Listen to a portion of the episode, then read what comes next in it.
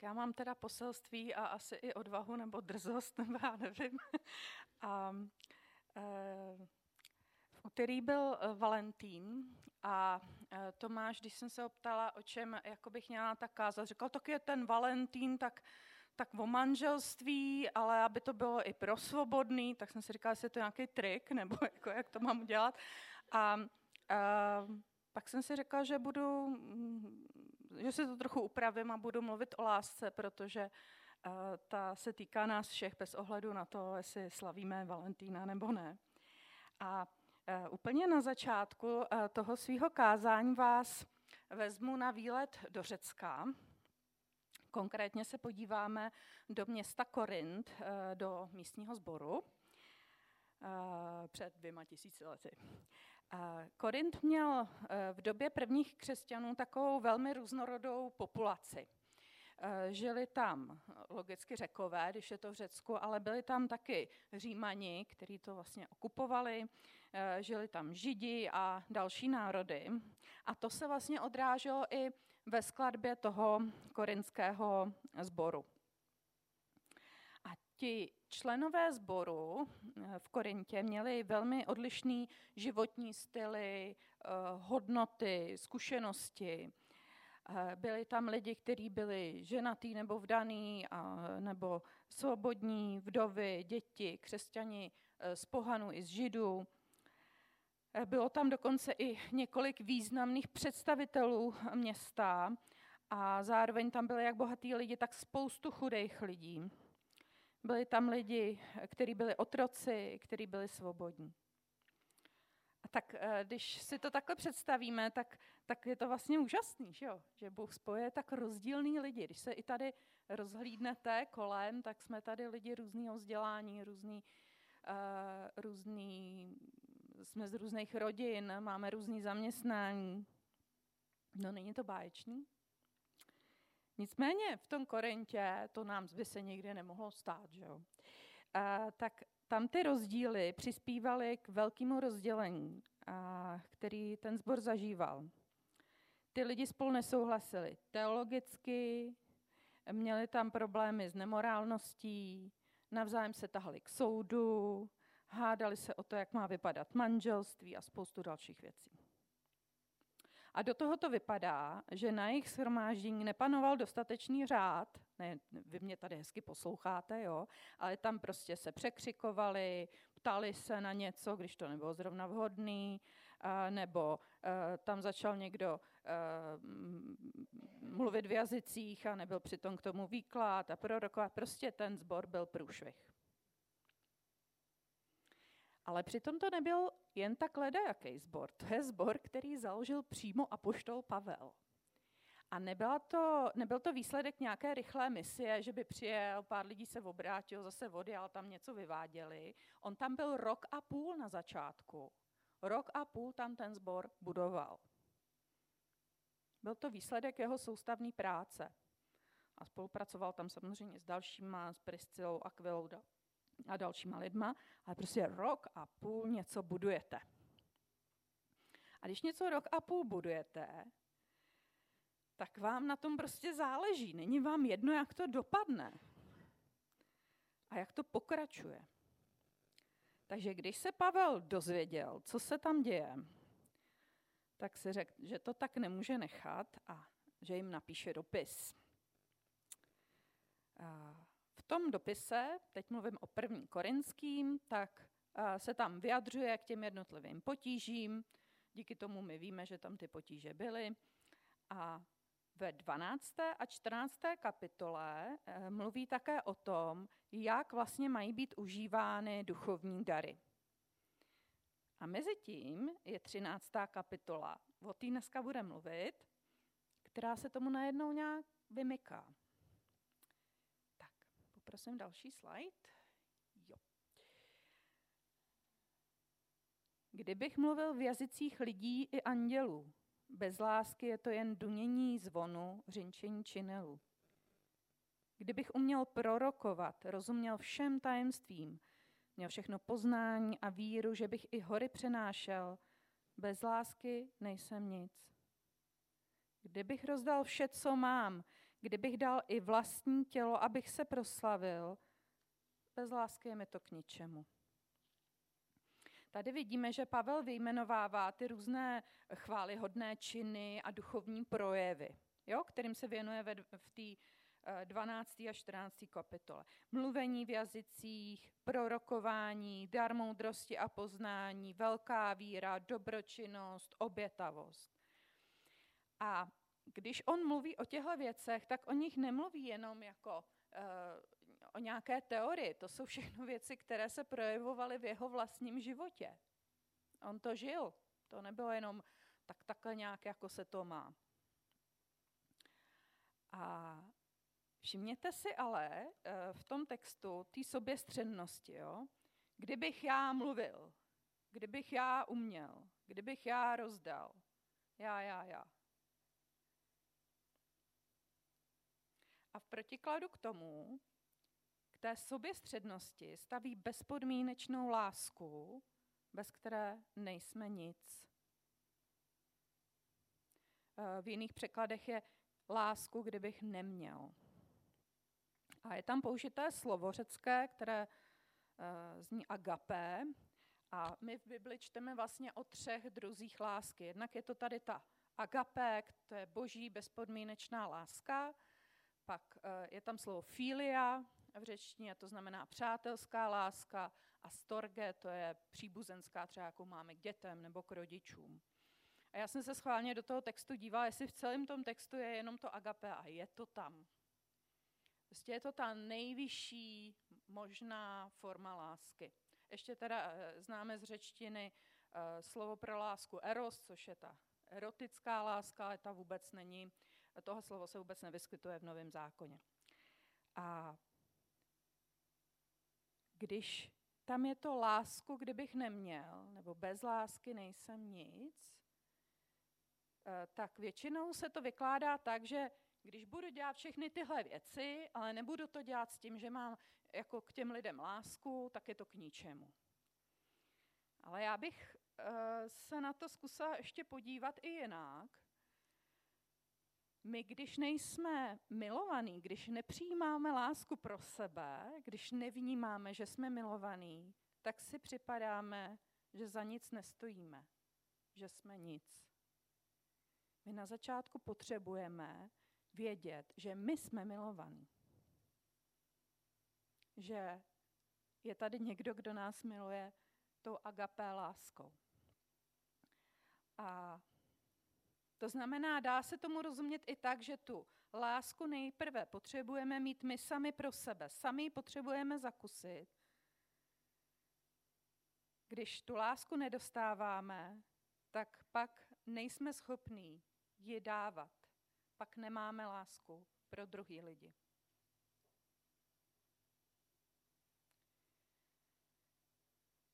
Už jsem potkala spoustu lidí, kteří se snažili jako dělat všechno správně. I v rámci církve, dělat všechno správně.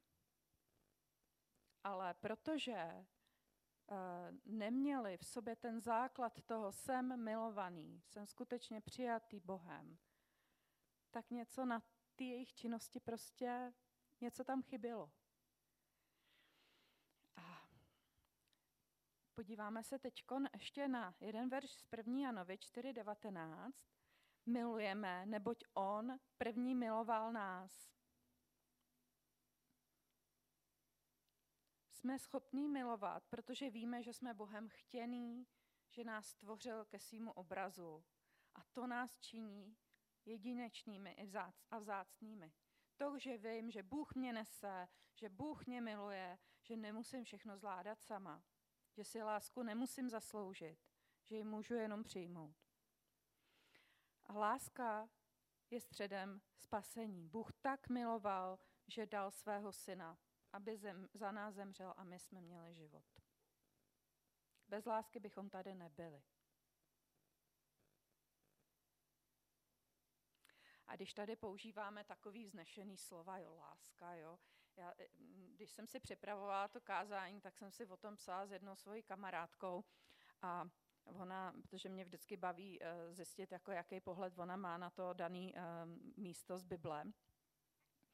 A on říká, no, to jsou takový, to, to, takový strašně jako kliše, jako jo, a, a takový jako, takový provařený text prostě, jo.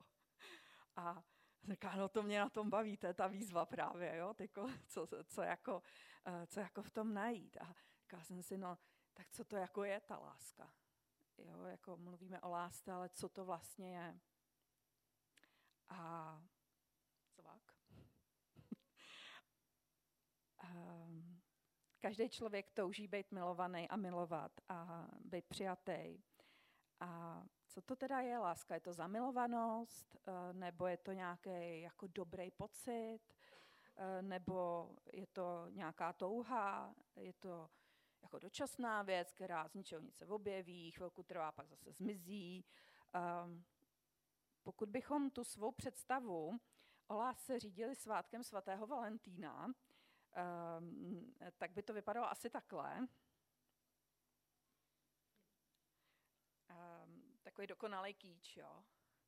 Uh, určitě jste něco takového potkali, uh, ať už jako na sockách, takovýhle romantický jako fotky, jo, nebo, nebo prostě v obchodech všude ta srdíčková čokoláda, jo. My jsme si z... Já to neodsuzuju. My jsme, si po, uh, my, já, my jsme to využili a dali jsme si s Honzou nějaký srdíčkový dorčík, jo. Ale uh, Pavel rozumí lásce jinak. Uh, jak už jsme řekli, tak v tom Korintě se prostě furt hádali o něco. A on jim dává praktické rady, jo, jak vyřešit ty jednotlivé spory. Říká, tohle, co prostě dějte takhle, takhle to má být, uh, tohle je blbost, tomu nevěřte, věřte tomuhle, hodně to zjednodušuju teda. A, ale zároveň jim dává to, ten ultimátní návod, tu lásku. A dělá to tak, že, to, že ji spojuje s charakterovými vlastnostmi a nastavuje tak uh, docela vysokou laťku.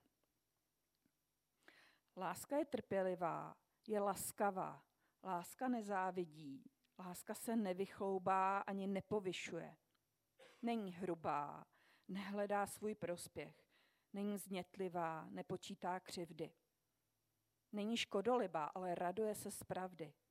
Všechno snáší, všemu věří, vždycky doufá, všechno vydrží. Láska nás proměňuje. Proměňuje náš charakter. Všimněte si, že tady v tomhle textu to je mířený na druhý lidi, místo té soběstřednosti. Eh, v tomhle pojetí je láska rozhodnutí, které se projevuje konkrétními činy. Takže to není nějaké plutí na růžovém obláčku a e, srdíčkový dortík. A je tam nutná proměna charakteru. A v tomhle nemáme jednou provždy hotovo.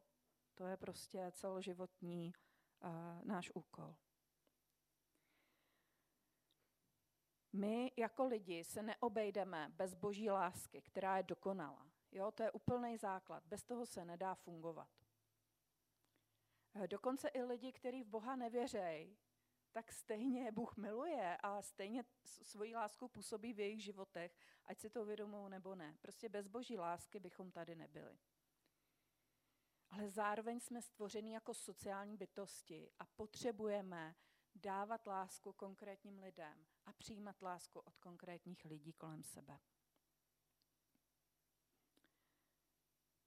Já vás teď poprosím, abyste se zkusili na chvilku zavřít oči a zkuste si vzpomenout na to, jak vám někdo v poslední době projevil lásku. Jo, jak to vypadalo? Vypadalo to jako trpělivost nebo nějaká citlivost, možná obětavost. Možná vám někdo něco odpustil. Nebo možná ještě to vypadalo nějak jinak. Tak. Děkuju. A vidím, že některý ještě přemýšlí. Já vám řeknu, jak jsem zažila lásku tenhle týden. Jo? Uh, někdy v pondělí mi napsal můj brácha, hele, jedeš pro mámu na letiště, protože máma se měla vracet od své sestry ve Francii a měla jsem napsaný v kalendáři, že v pátek máma přijede, jo? ale vždycky vozí brácha a on, že nějak nemůže. Jsem jo, tak to nějak stihnu, tak, tak dobře, tak jo. A v kolik, že má přijet? A on mi řekl 13.55, nebo já už nevím, prostě nějaký, nějaký číslo, jo. Nějakou hodinu. Jsem říkala, tak jo, napsala jsem mámě, hele, odvezu tě já. Ona zase mi píše, no, přijedu v tolik a v tolik. Tak já, jo, jasně. No a ve čtvrtek jsem seděla v práci eh, odpoledne a akorát mi odešel nějaký klient, tam měla jsem 10 minut pauzičku a e, tak jsem si tak pustila mobil a koukám, že mi píše teta. A teta píše, tak máma už je v letadle. Tak jsem volala do Francie a říkám, prosím tě, já myslela, že přijede zítra. No to, to byla ta stará letenka, ona si změnila letenku. A mě to nikdo neřekl. a, a věděla jsem, že brácha nemůže. a, takže jsem uh, poprosila, akorát mi přicházel klient, tak říkám, jaká je situace, kam omlouvám se, dáme si to zítra, jestli máte čas a budete to mít zadara. Další, další uh, klientce se napsala, že se omlouvám, ať nechodí a že taky se jim přesunula termín. A běžela jsem, že já pracuji ve stejném budově jako Honza, a mývám u něj věci, tak jsem si tam šla pro bundu a říkám mu, co se stalo a že teda musím sama jet prostě na ten, že se mnou měl jít, jet v ten pátek Eliáš, že musím jet teda jako pro tu mámu. A víte, co udělal můj manžel? On řekl, chudinko, to je mi tě tak líto. A pomohlo by ti, kdybych jel s tebou. Kam jo. Můj muž zavřel krám a jel se mnou na letiště. To je, to je úplně největší vyjádření lásky, co vám můj muž jako může dát, když kvůli vám zavře krám. Jo. A on tam projevil trpělivost, laskavost, politoval mě, jo. Prostě sebral se a jel se mnou. A láska se projevuje konkrétními eh, rozhodnutími, konkrétními činy tím, že máme citlivost pro toho druhého, pro to, co potřebuje. A když roz... Jo, tam už měl být další slide a další slide. tak.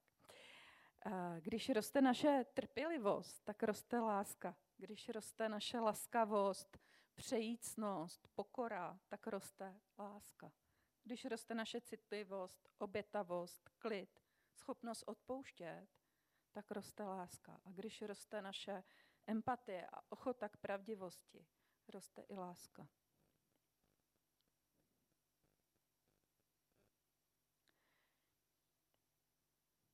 Láska taky nikdy neskončí. Avšak proroctví to zaniknou, jazyky ty umlknou, poznání to pomine. Jen z části totiž poznáváme a jen z části prorokujeme. Jakmile však přijde dokonalé, tehdy to částečné zanikne. Dokud jsem byl dítě, mluvil jsem jako dítě, myslel jsem jako dítě, měl jsem dětské názory, když jsem však dospěl, s dětinskými věcmi jsem se rozloučil. Teď totiž vidíme jako v zrcadle, nejasně, ale potom tváří v tvář.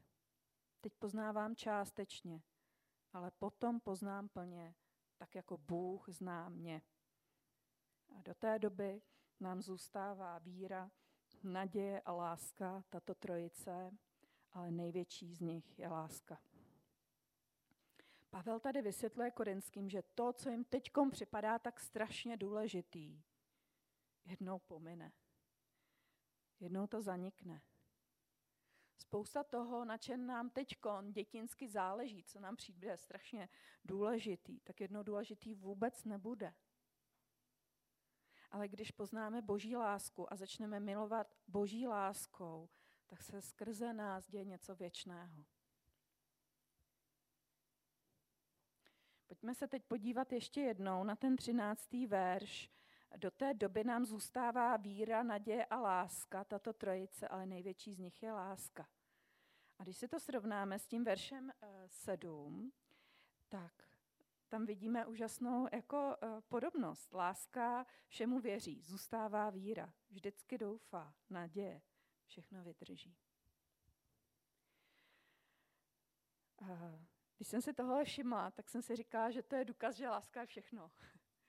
že vlastně obsahuje v sobě i tu naději a víru.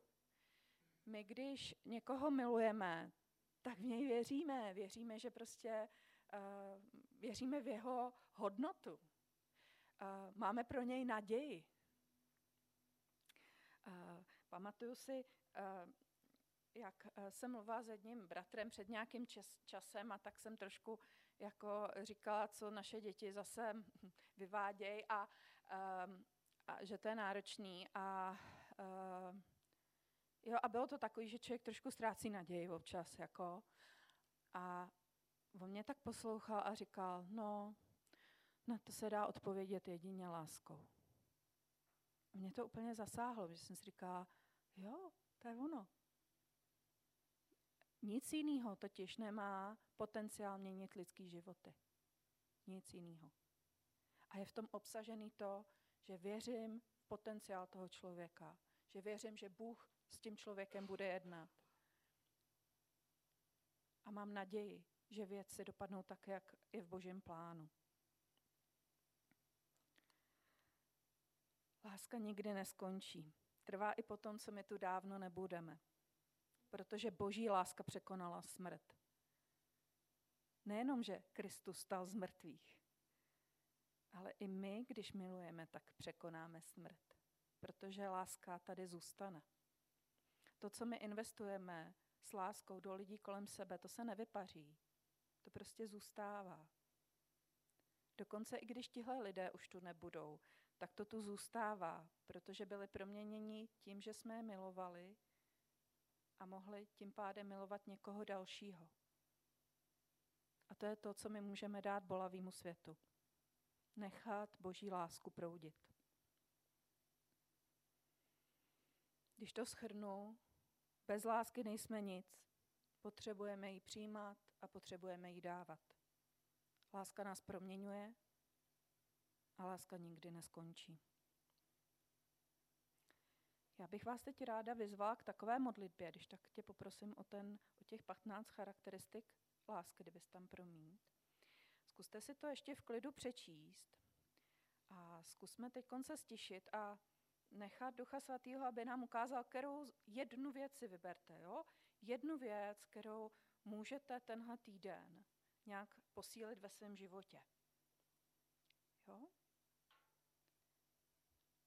A pojďme se za to modlit, aby nám v tom Bůh pomáhal. Pane Bože, děkuji ti za to, že tvoje láska k nám nikdy neskončí. Že tvoje láska k nám nás proměňuje. Že tvoje láska eh, překonává i smrt. Že tvoje láska dává smysl našim životům. Pane, je to velká výzva milovat tak, jako ty miluješ nás. A prosím tě, aby si s každým z nás jednal nejenom v tuhle chvíli, nejenom dneska, ale i v tom dalším týdnu, abys nám ukazoval ty momenty, kdy můžeme si vybrat, že projevíme lásku místo, eh, místo nějaké nenávisti nebo místo nějakého pohrdání.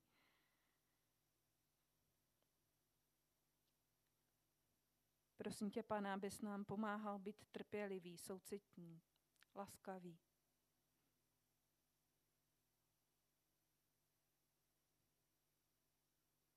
A děkuji ti, že máme odkud brát, že ty jsi Bůh, který nás miluje, že díky tomu eh, díky tomu nezabloudíme. Díky tomu můžeme jít tou cestou lásky, kterou ty jsi pro nás připravil. A prosím tě, abychom dokázali lásku dávat a taky přijímat nejenom od tebe, ale i od lidí kolem nás. Abychom byli otevřený pro to, co chceš s náma dělat skrze druhý lidi. Amen. Tak děkuji za pozornost.